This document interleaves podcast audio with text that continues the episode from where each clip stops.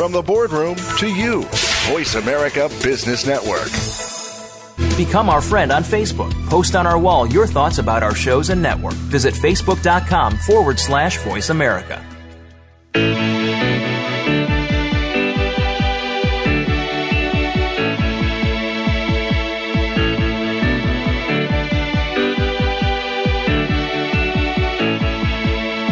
This hour of the Costa Report is brought to you by Dole Food Company, the world's leading producer and distributor of fresh fruits and vegetables. Welcome to the Costa Report. I'm Rebecca Costa, and thank you for joining me for another two hours of Straight Talk Radio. Before we get started, I want to take a moment to thank Bill Graff for sitting in for me last week.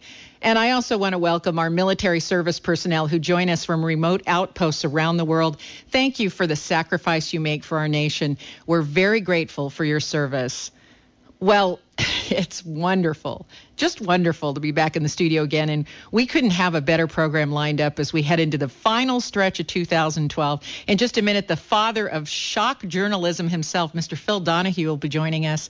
And I just want to say that while preparing for our program today, I had an opportunity to watch some of Mr. Donahue's earlier interviews, and well, you know, they almost seem tame by today's standards. In just a minute, we'll ask him how he feels about the direction the media has recently taken. Uh, but before he joins us, as is my custom on this program, let me tell you a little bit about this talk show legend's background. Donahue was born in Cleveland, Ohio, to a two working parent Irish middle class family. Uh, his father sold furniture and his mother was a shoe clerk. He attended Catholic elementary and high schools in the Cleveland area and eventually received his college degree from Notre Dame in 1957. Two years later, Donahue landed a job as a production assistant at KYW Radio and Television. And then, as the story goes, one of the regular announcers couldn't make it into the studio one one day, so Donahue filled his spot, and that marked the beginning of his career as a radio host. In 1967, he made the decision to take his radio show to television on just two stations, but it didn't take long for the Phil Donahue show to become a national phenomenon. Donahue enjoyed an unprecedented 29 year run, catapulting his program into broadcasting history as the longest continuous running syndicated talk show. He is the recipient of nine Emmy Awards and an inductee into the Academy of Television Arts and Sciences Hall of Fame. His innovative format, which was the first to involve the audience in live discussions, has been mimicked by virtually every television talk show, including the most popular news programs on the air today. In addition to being a regular commentator on every network you can name, from 91 to 94, Donahue co hosted Pozner Donahue, a weekly roundtable uh, discussion on CNBC. And in 2002, he launched Donahue on MSNBC, which was discontinued after one year amidst rumors and, and then later memorandums, which suggested that Donahue's politics might have been behind the network's cancellation. But that did very little to slow Donahue down. Today, Donahue continues to be an undaunted, an outspoken advocate for peaceful resolution. In 2007, he produced and co directed the documentary Body of War, a story about a returning war veteran, and we'll learn more about the impact that film had in just a moment. It's my great pleasure to have with us today a trailblazer, a patriot, and great humanitarian, Mr. Phil Donahue. Welcome to the program, Mr. Donahue. Well, thank you for that wonderful uh, preamble here. I was afraid you wouldn't be able to read my handwriting. oh, no. Now I'm going to get a lot of emails about that. You know that. well, I wait till I tell the kids. You're very generous. Uh, I thank you, and uh, well, it's great to have you on the show today. Um, you know, we we've just come off a pretty bitter election where half of the country seems to still be digging its heels in. So I thought we'd open up the program today by getting your take on where do we need to go to heal this massive divide, this gridlock that just seems to be going on and on and on to our collective detriment. What do you think?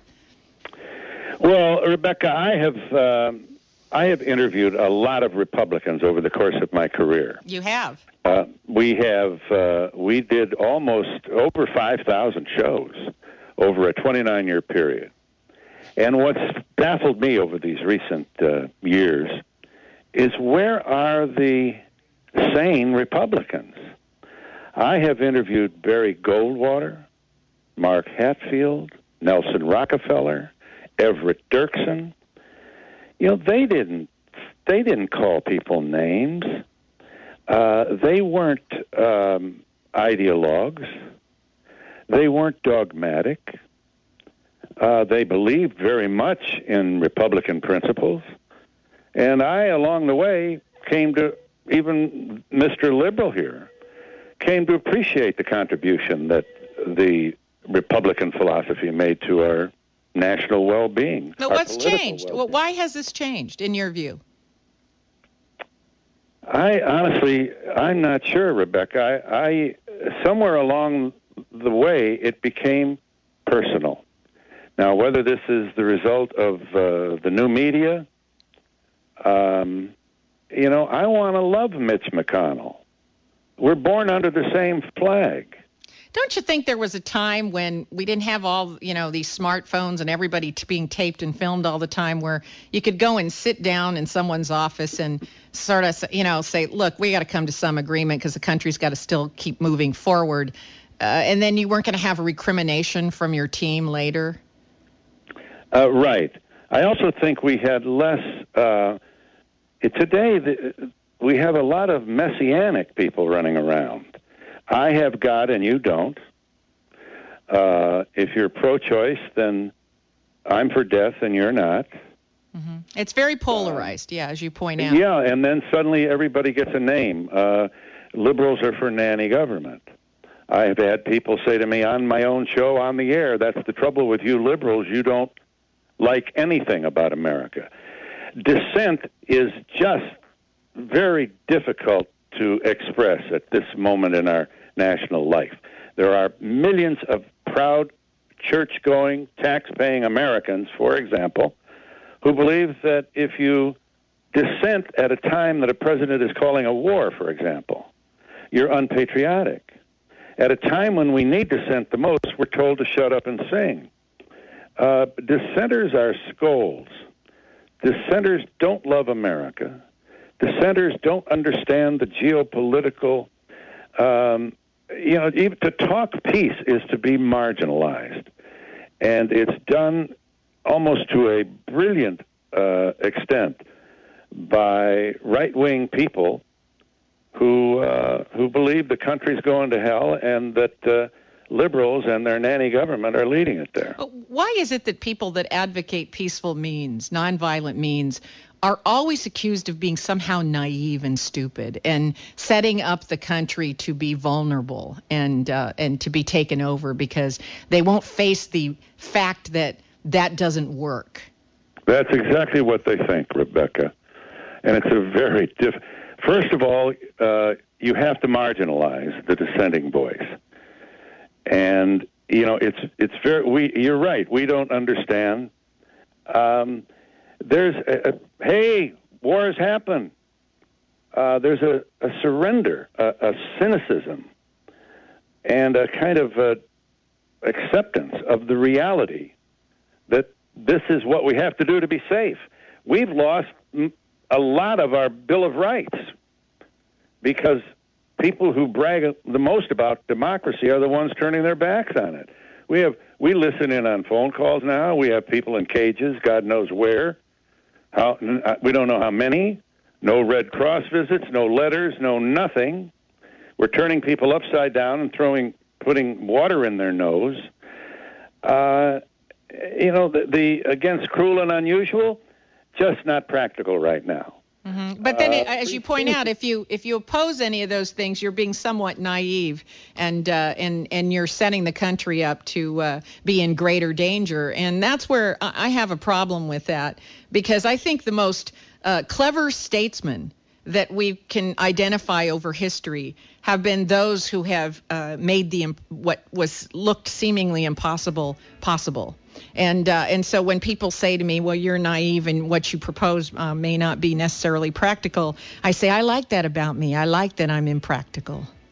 I like that. I think that means progress, and I think, and I, I would wish for that for everyone. I think dissenters uh, move society forward in a very positive way. We have to take a very short commercial break, and when we come back, I, I want to talk, continue talking about the diminishing art of compromise, um, and and what might have caused us to become polarized. My guest today is Mr. Phil Donahue. So stay tuned. You're listening to the Costa Report.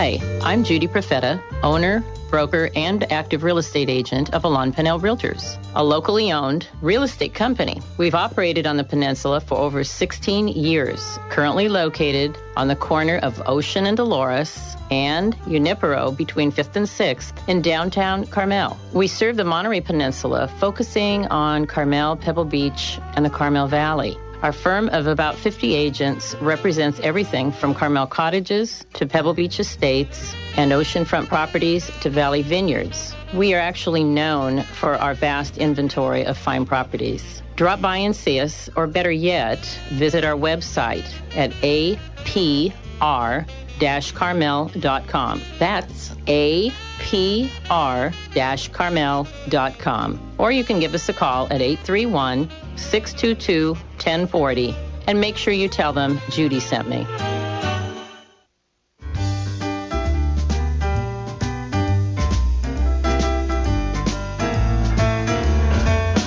The best gifts I have ever received have been books. They're not expensive and they don't use electricity, but they do offer hours of enjoyment. So, do I have good news for you? The new paperback edition of The Watchman's Rattle is available in bookstores everywhere, including airports across the country. This is the only book to expose just how complicated our lives and governance has become. It not only explains the reasons for gridlock, but it also provides the answers. So, pick up the new paperback edition of The Watchman's Rattle for a friend. The book Richard Branson says is a must read. And while you're at it, grab a copy for yourself. You'll be happy you did.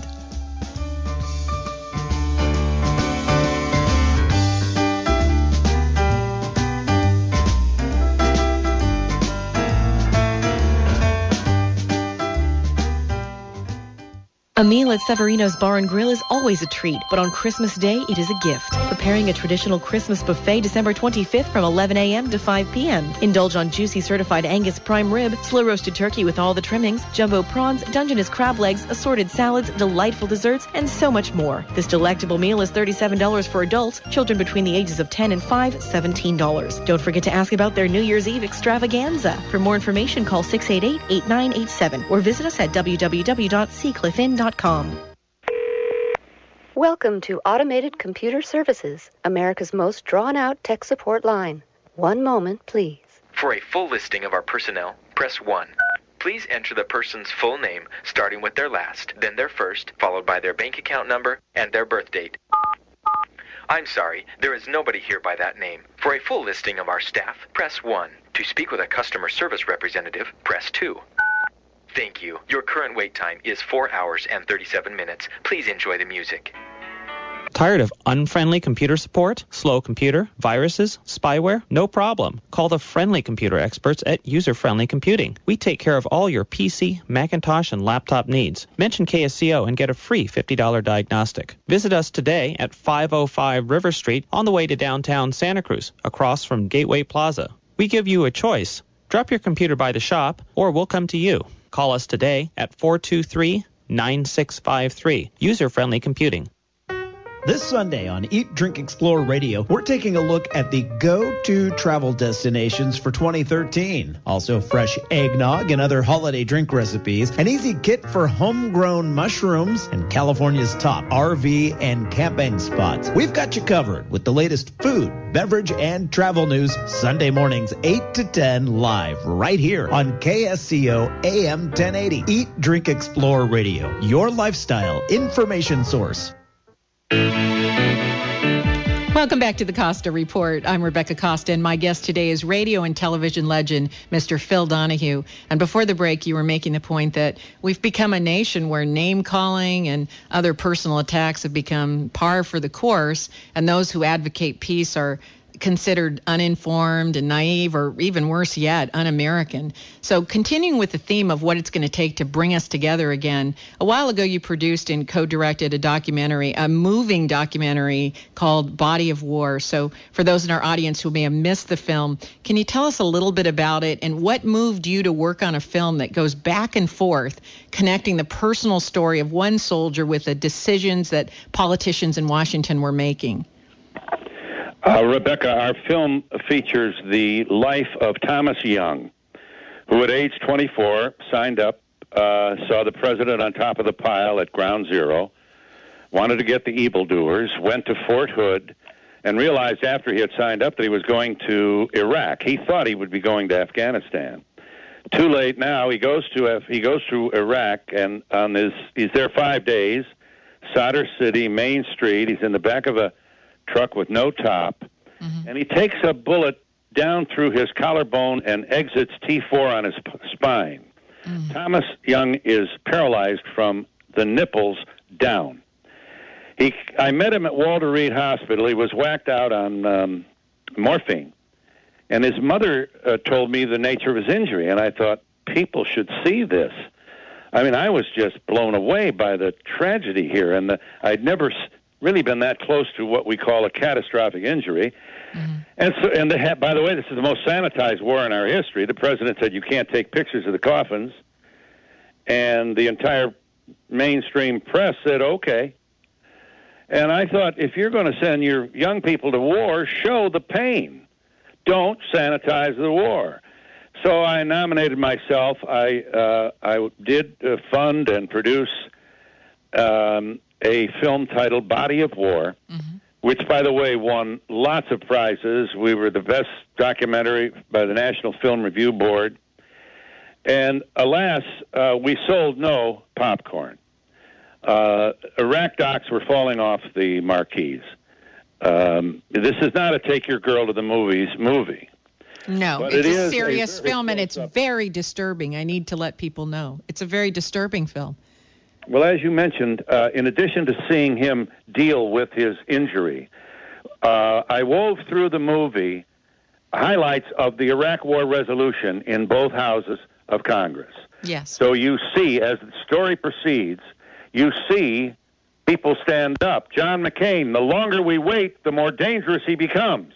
This is uh, October 02, 2002. Thomas, by the way, was injured in 04. Uh, so it precedes his injury, but it is the it is the to the Iraq War, and you see these members of Congress reading the talking points of the White House. This was the most shallow debate in the history of Congress, and it led to a massive blunder, wherein over almost 5,000 Americans dead, 4 million refugees, 32,000 injuries, uh, up to 70,000 Iraqis dead. It's unbelievable the mayhem that we wrought on the Iraqi people because uh, we were going to get the evildoers.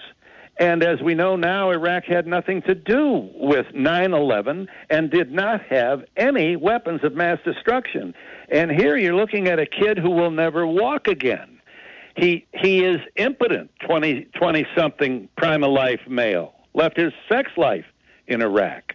So you see the harm, what, what harm in harm's way really means. And you also see what the what the politics of fear can do to a grown man. Ted Stevens says on the floor of the Senate, history will show that the nations that stopped Saddam Hussein saved the world. A smoking gun will become a mushroom cloud. Several of them said that. I think what was interesting to me was the fact that you made a deliberate choice to connect the decisions and the debate on the floor to this very personal story. You connected these two dots in such a way that people could understand the real casualty. And I thought it was, well, thank you. Uh, uh, we are proud of that. Ellen Spiro was my uh, partner on this, a wonderful filmmaker. I got very lucky. Eddie Vedder of Pearl Jam did the music for our for our um, film. So we I got a lot of breaks, and I, of course I was scared to death. I mean, we I started no script. I had no idea. I'd never made a film before. I was like crawling along a dark hallway with That's this. kind of though, the, isn't that your style though? Don't you just jump in and figure you'll figure out how to swim? well, it probably is, but you know, however brave that kind of that practice may be, uh, it also means that uh, you know failure is not a stranger to me. Uh, not everything works when you do this, and I just feel, uh, you know, I'm sorry we couldn't have been more commercial and sold more tickets and have more people watch this film. But at least I was critically accepted, and I didn't take Thomas over the side with me on a, you know, with a with a film that was uh, that wasn't successful uh, in terms of its reviews and well this way- is one thing that bothers me about documentaries like this is that they seem to have a short uh, shelf life. And many of them i go back and i see a documentary that might be five or seven years old and i think wow why didn't this make it? Why why wasn't everybody all a buzz about this film? Because it's still relevant. And i think this film is just as powerful right now as when it first debuted. I mean i, I want people to go out and get this film. And now where can they go see it I mean, can they, they can get it on video, film- right? Yes, the film is available on Netflix. Yeah. I'm sure Best Buy. Uh, we have a website, bodyofwar.com. Um, and it's being showed by shown around the country by Peace Action, Yes. uh, a group of fabulous people who show it in whatever community pla house or even theater might show it, and in living rooms. Um, I have a couple things that I'm going to go and do some Q and A's with after the first of the year. So I agree with you. Uh, you know, uh, pardon the self-indulgence here, but uh, I think this film has legs. This film doesn't have a shelf life. Uh, in my view, this does not have a shelf life. I don't care if 20 years from now, if we're having the kind of problems that we're having and facing the kinds of problems we're facing, which it certainly looks like we're going to continue down that path for a while, I think this film has legs to go many, many decades, and I hope people will go out and see Well, it. history, I think, the, the, I think it's going to be like wine. When you, it's going to get better as it, you see how easy it is. George Bush, with the politics of fear, took this nation by the ear and led it right into the sword. John Kerry voted aye. Hillary Clinton voted aye. We had, uh, by the way, Patrick Kennedy in the House voted aye, and his father in the Senate voted no. The the final Senate vote on the unconstitutional uh, declaration or giving giving uh, Bush pres- uh, permission to go to war was not constitutional. It's like covering your eyes and giving him a piece of paper, which means if it doesn't go right, you can say, "Well, he said I didn't think." The Constitution obliges the Congress to give an up or down. As as uh, Robert Byrd, who stars in this film, makes the point. James Madison said it's too much of a temptation to give the decision about war to one man. Only Congress can declare war, and they've never done it since the early 40s. It's just That's, they don't that's absolutely right. Unfortunately, we have to go to a short commercial break, but before we do, let me just say this. This is why I am a great admirer of yours because you hold them all accountable. And I think that's gotten you into a little bit of trouble, and we'll talk about that when we get back. You're listening to the Costa Report.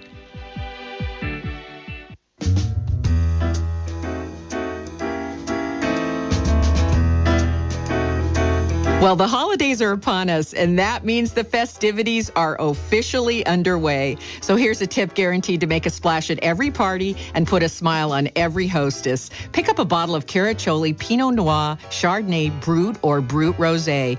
Grown, perfected, and bottled by the Caraccioli family, these old school premium wines are one of the best kept secrets among wine aficionados. But trust me, the secret's getting out fast. So grab a bottle while these wines are still affordable. Go to CaraccioliCellars.com or stop by their tasting room on Dolores and Ocean Avenue in downtown Carmel and pick up a bottle of Caraccioli premium wines and bring a little bling to the holidays.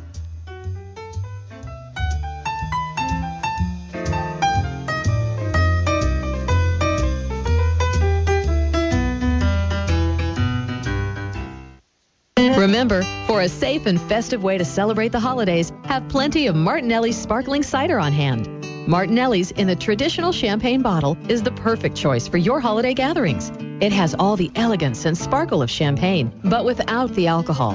And Martinelli's has the best flavor because it's made only from U.S. grown fresh apples, not from foreign concentrate like many other brands. Enjoy the original Martinelli's Gold Medal Sparkling Cider, a family tradition since 1868. It's out with the inside and in with the outside with some help from your friends and neighbors at Ace Hardware. Hello, Charlie Friedman here. You know, there's lots to do to keep the old home front looking good and feeling happy. Got to paint the fence, patch the driveway, fix the drip irrigation, and fertilize the fruit trees. And that's just for starters. Now, I could head across town to that giant box store and spend an hour wandering up and down the aisles, but I won't. Instead, I'll head over to my neighborhood Ace Hardware. They're in Watsonville, Freedom, Marina, Salinas, and Gilroy. These Ace Hardware stores are locally owned by my friends Manuel and Carlos Rodriguez. They're almost always on hand to make sure everything is working right. At my neighborhood Ace, someone will meet me at the door and take me straight to the solution to my homeowner needs. That means I leave with the goods in a bag and a smile on my face. Now, when you find yourself in need of a paintbrush, a screwdriver, or fertilizer, I suggest you head to your neighborhood Ace Hardware store in Watsonville, Freedom, Marina, Salinas, or Gilroy. Think of it as your ace in the hole. Ben Lomond Market. Low price, great savings, quality, and service that doesn't always cost you more. My name is Adam, and I work at the Ben Lomond Market in the meat department. And this year for the holidays, we're offering a variety of different items. We'll have turkeys, hams, prime ribs, leg of lamb, crabs, depending on weather and availability. We'll have a, a variety of uh, different game meat as well, ducks, uh, duck breast, uh, Cornish game hens, um, capons. For turkeys, I would recommend coming in and placing an order. We have a variety of different sizes available, from 10 to 12 all the way up to a 30 plus pound turkey. We are offering the Diestel brand turkeys, which are one of our best-selling brands we've had here in the past. Uh, all natural, free range, no hormones, antibiotics, all fresh turkeys. Very delicious and flavorful. Happy holidays to you all. Ben Lomond Market. A proud member of Think Local First, Santa Cruz County. Every Saturday at 12 noon, listen to Perspectives, the radio program that brings you a variety of topics. Good afternoon. You've tuned in to the Perspectives Radio Show. My name's Donald Davidson. I'm your host, and joining me will be Dr. David Biles, our regular guest host, every second and third Saturday of the month. Join us for the next Perspectives. 12 noon to 1 o'clock every Saturday on KSCO. Welcome back to the Costa Report. I'm Rebecca Costa, and my guest today is Mr. Phil Donahue. And before the break, you were making the point that it's Congress which sends America to war. And by Congress, you mean Congress. You don't take sides because whether it's McCain or Clinton, uh, they were all in favor of marching our troops into the Middle East. So let me ask you something. Why, in your view, wasn't there any dissent? Well, first of all, uh, the thunderous uh, right wing megaphone has been very successful in marginali- marginalizing dissenters. Dennis Kucinich is just sort of so impractical. Um, you know, we all want peace, but, you know, we have all those evils out there. We're spending $2 billion a day on the Pentagon. Do the math. Norman Solomon told me this. I campaigned for him along your north north coast, the mm-hmm. new newly redesigned district that was once Lynn Woolsey's, who has retired. And alas, he lost by only a few votes, but it was an ex- interesting experience. He makes the point that if a president of the United States wants a war, he can have one. Uh, it, it's amazing. We have just conditioned not to oppose a president. If we oppose a president going to war, then we hurt his morale and his his world uh, image. How Do we look we, weak? We we don't look like a united country, and we make the Correct. country look weak. Is that the right. argument? And undermine the morale of the troops.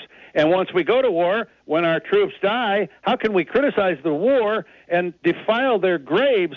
So eh, on and on it goes. And we should make this point: seventy-seven members of the Senate voted for this war. Only 23 members of the Senate voted no. And every major metropolitan newspaper in this country supported the invasion of Iraq. Think about that for a while. Wasn't that just some primal, some sort of prehistoric response to 9 11, in your view? Wasn't it a backlash to 9 11? Of course. I mean, certainly that was, and that's what the Constitution has been constructed to avoid. Don't start breathing heavy. You're going to rush into something that's going to Pete Stark of California, the congressman, stands up in the middle of our film.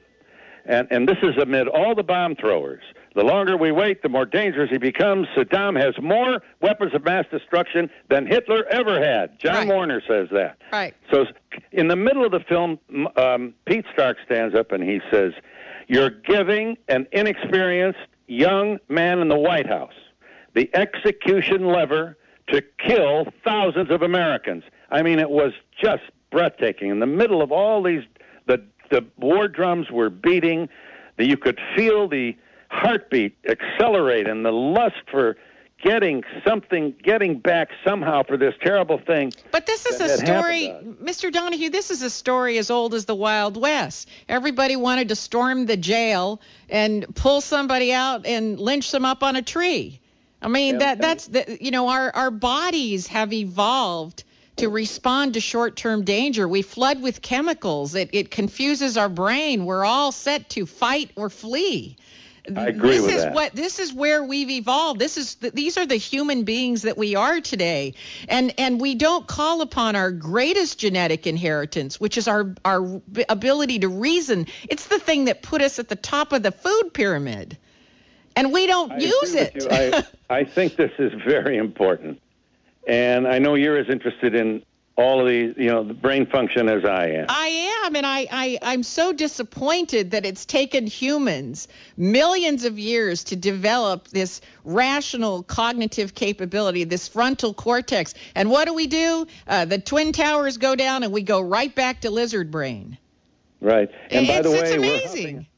And also, and we're doing it alone. We have now, uh, you know, um, Panetta is on television now saying, "We're watching you, Syria.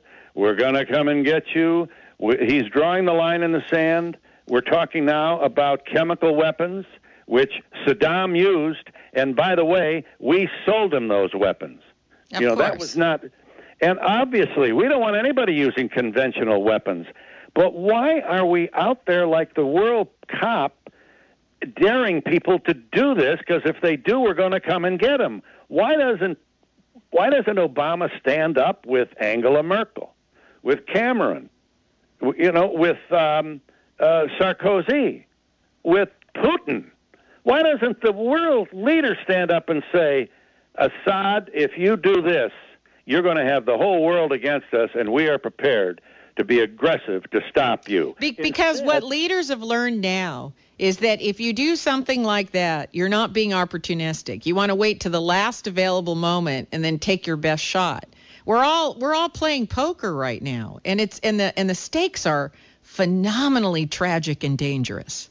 and we're killing our young adult children. I mean, your your child, your grandchild, has a greater chance of being conscripted, of, of going to war, because of the root and toot and foreign policy developed by the people we are electing to Congress. You can't get elected to Congress if you're for peace.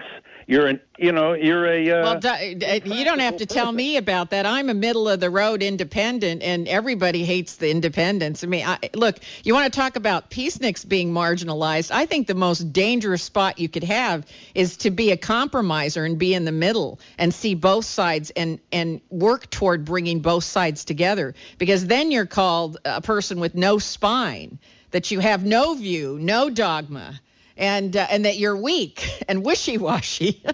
and that's why and that's why uh, we are electing people that will lash out rather than reach because out. nobody else can win. We drove all the people that could broker uh, some agreement from both sides of the aisle out of there. Uh, Bill Richardson, you know, why have? Can I ask you something? Because I know you know all these players. Why don't we have Bill Richardson back in Washington D.C.? Bill Clinton sent him into Korea to extract hostages, uh, into Iran. He extracted hostages without one bullet being fired in Iran. And, I- and oh, no, we we drove them out of there. Same with guys like Bill Bradley. We we used to have these politicians that could get get things done for us without having to go to war, and they are no longer in D.C. Well, uh, Rebecca, I have to.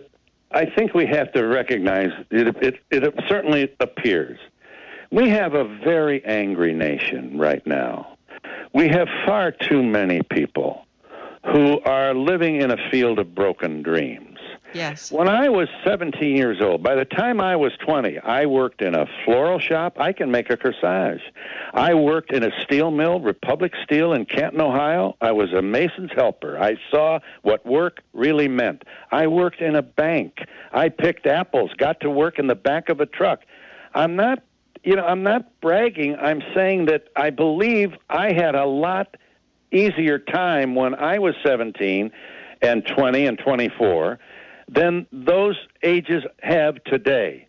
Jobs are not available, and along the way, our music got louder, our dialogue became more rancorous and personal. Mm-hmm.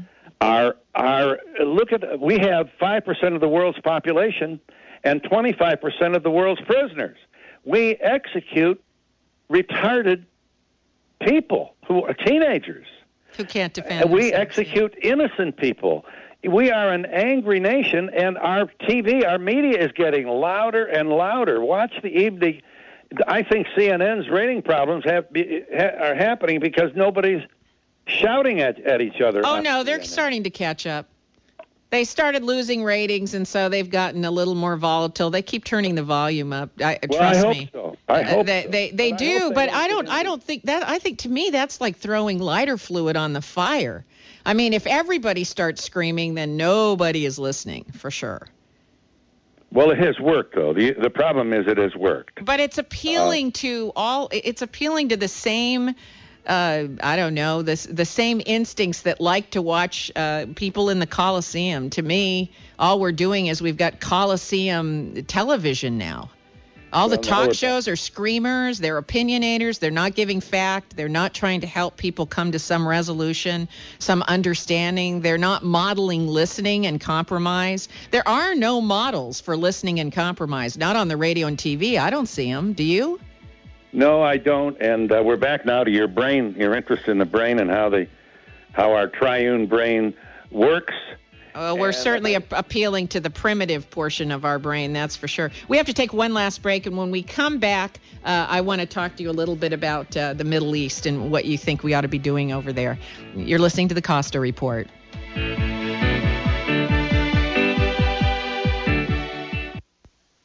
Are you looking for fresh, creative, and healthy ideas to bring to your table? Hi, I'm Amy Tobin, a cookbook author and culinary expert. Dole makes it easy to eat the right foods with their wide selection of salad blends and all natural salad kits. Whether it's Sunday night family dinner or a lunchtime indulgent with your favorite salad ingredients, let your culinary imagination soar with more than 30 varieties of salad blends that range from sweet and subtle to zesty and bold. For the ultimate in fresh convenience, try Dole's all-inclusive salad kits with farm fresh lettuces, crunchy vegetables, and all-natural Dole specialty dressings and toppings. To learn more about Dole salads and for inspiring recipe ideas, visit dole.com slash salads or like Dole Salad Guide on Facebook. With so many delicious and convenient choices, it's easy to find nutritious inspiration with Dole salads.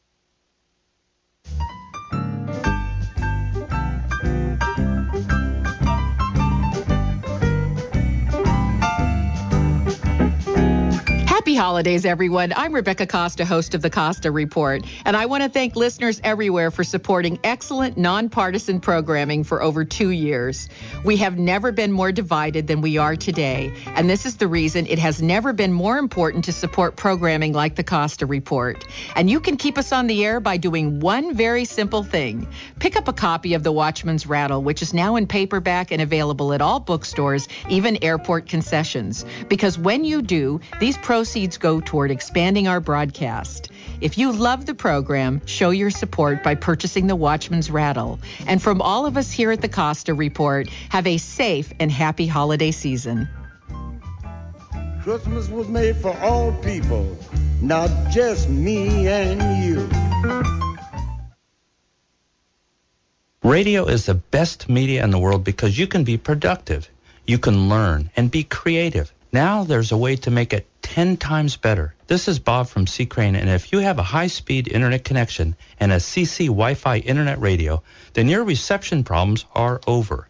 The CC Wi-Fi uses your internet connection to give you crystal clear reception. It has a dial and a speaker, so it offers the convenience of a regular radio. You can most likely listen to your favorite radio program and stations from back home, even if home is in a different state or country, with absolute clarity. The variety of stations available is incredible. It's a remarkable radio experience. To order a CC Wi Fi, give us a call at 800 522 8863. That's 800 522-8863 or visit us online at ccradio.com. C. Crane, the high performance radio and light company. Hey ladies, Jim Rohn once said, take care of your body. It's the only place you have to live. Hi, I'm personal trainer Carol Catron, and I believe in your health and fitness. My job is to help you achieve a state of being that will allow you to live without feeling limited by your body. Listen. Hi, I'm Eva, and Carol Catron has been training me for seven months. In that time, my cholesterol numbers have dropped to normal levels, I've lost several pounds, and I'm stronger and fitter than I've ever been. Carol's workouts are varied and challenging. Her positive attitude and encouraging words motivate me to perform better. Because of the functional exercises she gives me, I can do activities in my daily life that I could never easily do before. Thanks, Carol, for giving me back my health. With CC Workout, you can train individually or with a group of friends, and you will always get personal attention and great results. Feel strong in your skin. Call me, Carol Catron of CC Workout, for a free consultation at 831 596 6637. That's 596 6637, or go to ccworkout.com. Welcome back to the Costa Report. I'm Rebecca Costa, and my guest today is Mr. Phil Donahue. And before the break, we were talking about the fact that it is very difficult to find models of compromise and reason in the media today. Now, as you point out, whether it's a soldier or uh, parents who are struggling in this economy to keep two and three jobs while parenting their children, you're kind of known as a voice for the underdog, and to some extent, that sentiment is carried over to political candidates that you've supported. For example, Ralph Nader, and uh, at the beginning of this year, you, you know, for everyone thinking that you're some major liberal, you defended Ron Paul as the only truly anti-war candidate. So let's talk about what's happening in the Middle East for just a moment.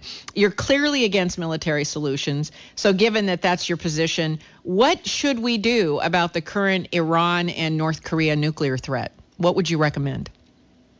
Well, uh, first of all, let's understand that if you call for peace, uh, the first question you have to answer is what would you do about Hitler? There's almost a fear, you know, about, uh, um, you know. I'm sorry. Every time Hitler's brought up, I, I this is wrong, no, but I laugh because it's, it's so extreme. Right. It's so extreme, you know. Uh, right. The point is, there is a the the attitude regarding those who are progressives and dissenters and want to avoid war is that is almost a fear. If you know, if Donahue's message catches on, we're all going to be standing in line with tattooed numbers on our arm. I don't know what I would do with Hitler. I'm not sure I'm smart enough to know what I would do with Iran, but I certainly would not stand up rootin' tootin' shooting like and decide that the United States of America is going to solve all these problems all alone. By the way, what would what should we do about Sudan, the Congo? What should we do about northern Mali where they're stoning adulteresses? Well, we can't uh, you know, do nothing. okay. Around the world. All right. So let's just agree we can't do nothing.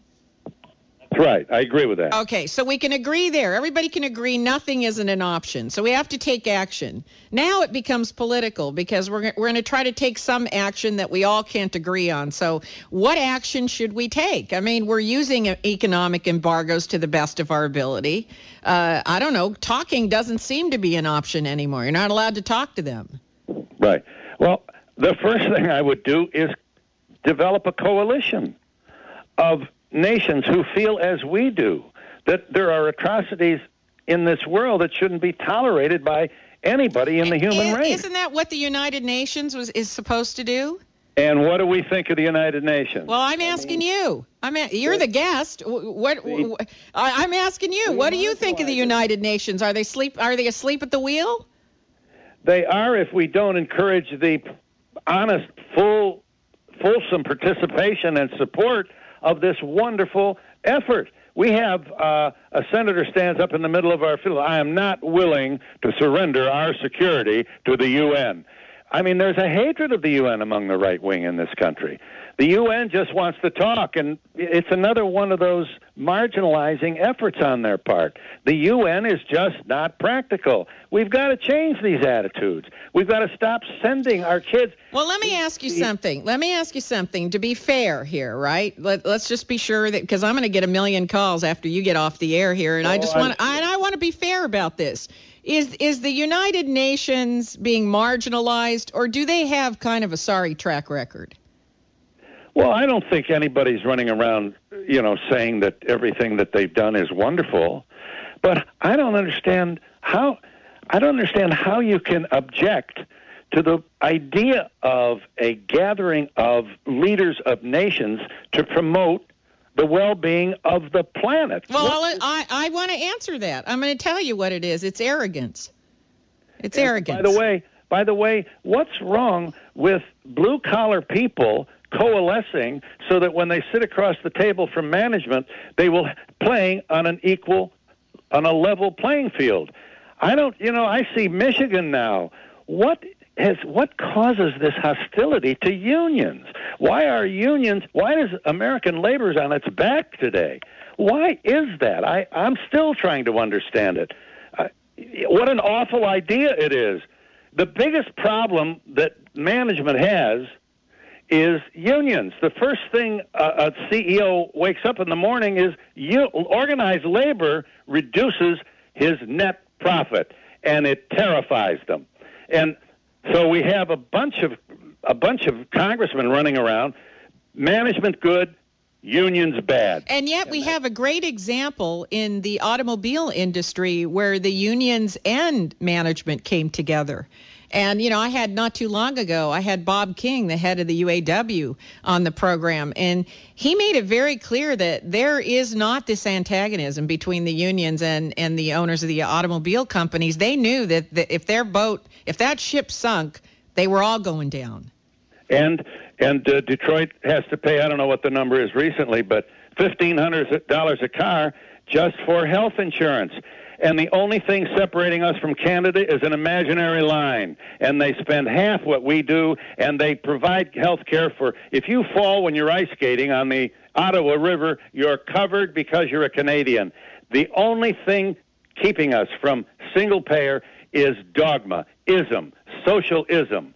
Socialism bad, free market good, and we are spending ourselves into the grave there's nothing worse, more inefficient, and more unnecessarily costly in this nation than health care. It is a national security risk, and it is totally unnecessary. We could fix it tomorrow with single payer, but it'll never happen because we have people pounding their fist on the desk and deciding that uh, you know they know and you don't. Well, but they're also not affected by single payer. They have a different uh, system.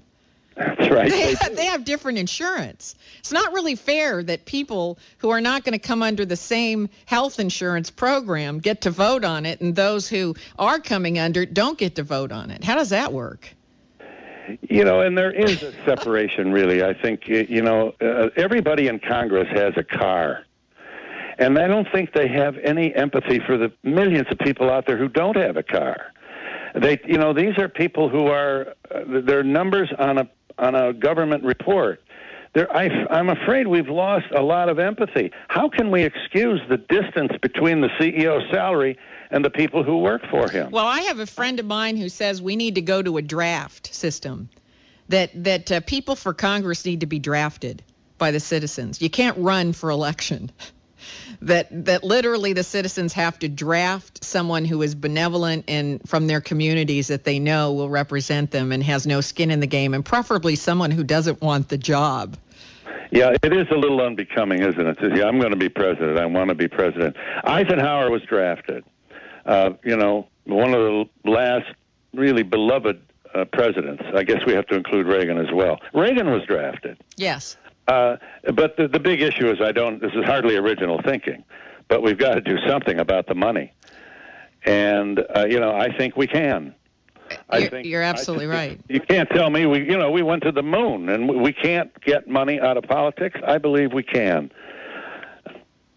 Where what will we do to to make that happen? Are you are you saying that basically uh, we're going to have to tax the rich and or are we going to have to get control over uh, PAC and special interest groups. Oh, yeah, and God forbid we should tax the rich. Well, that's mm-hmm. going to happen. I mean, it has to happen. We're we're looking at Australia, which is one of the few countries that whose debt system looked a lot like ours, and they managed to pull themselves out of it.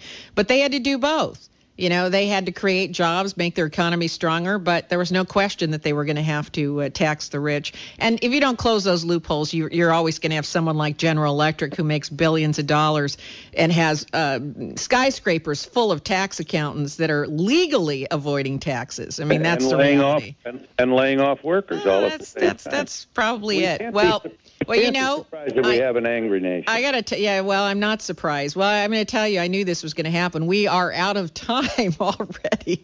Uh, but before I say goodbye, uh, let me thank you for being on the program today, and also for your public service, both on and off the air. Thank you for being with us. Thank you, Rebecca. Enjoyed it.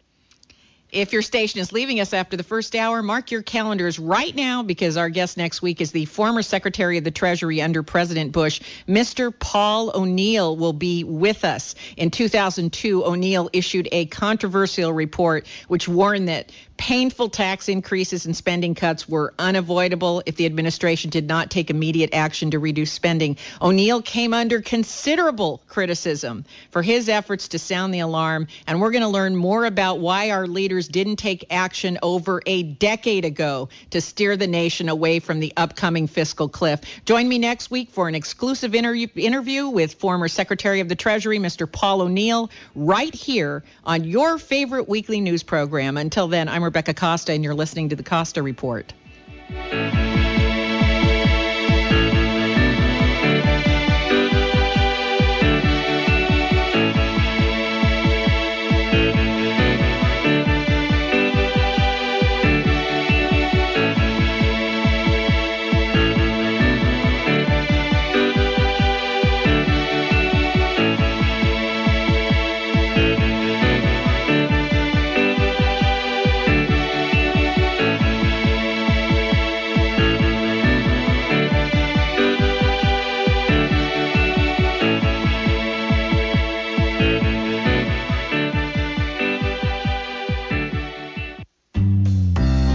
There's no question that selling a home can be a tricky business when the economy is uneven.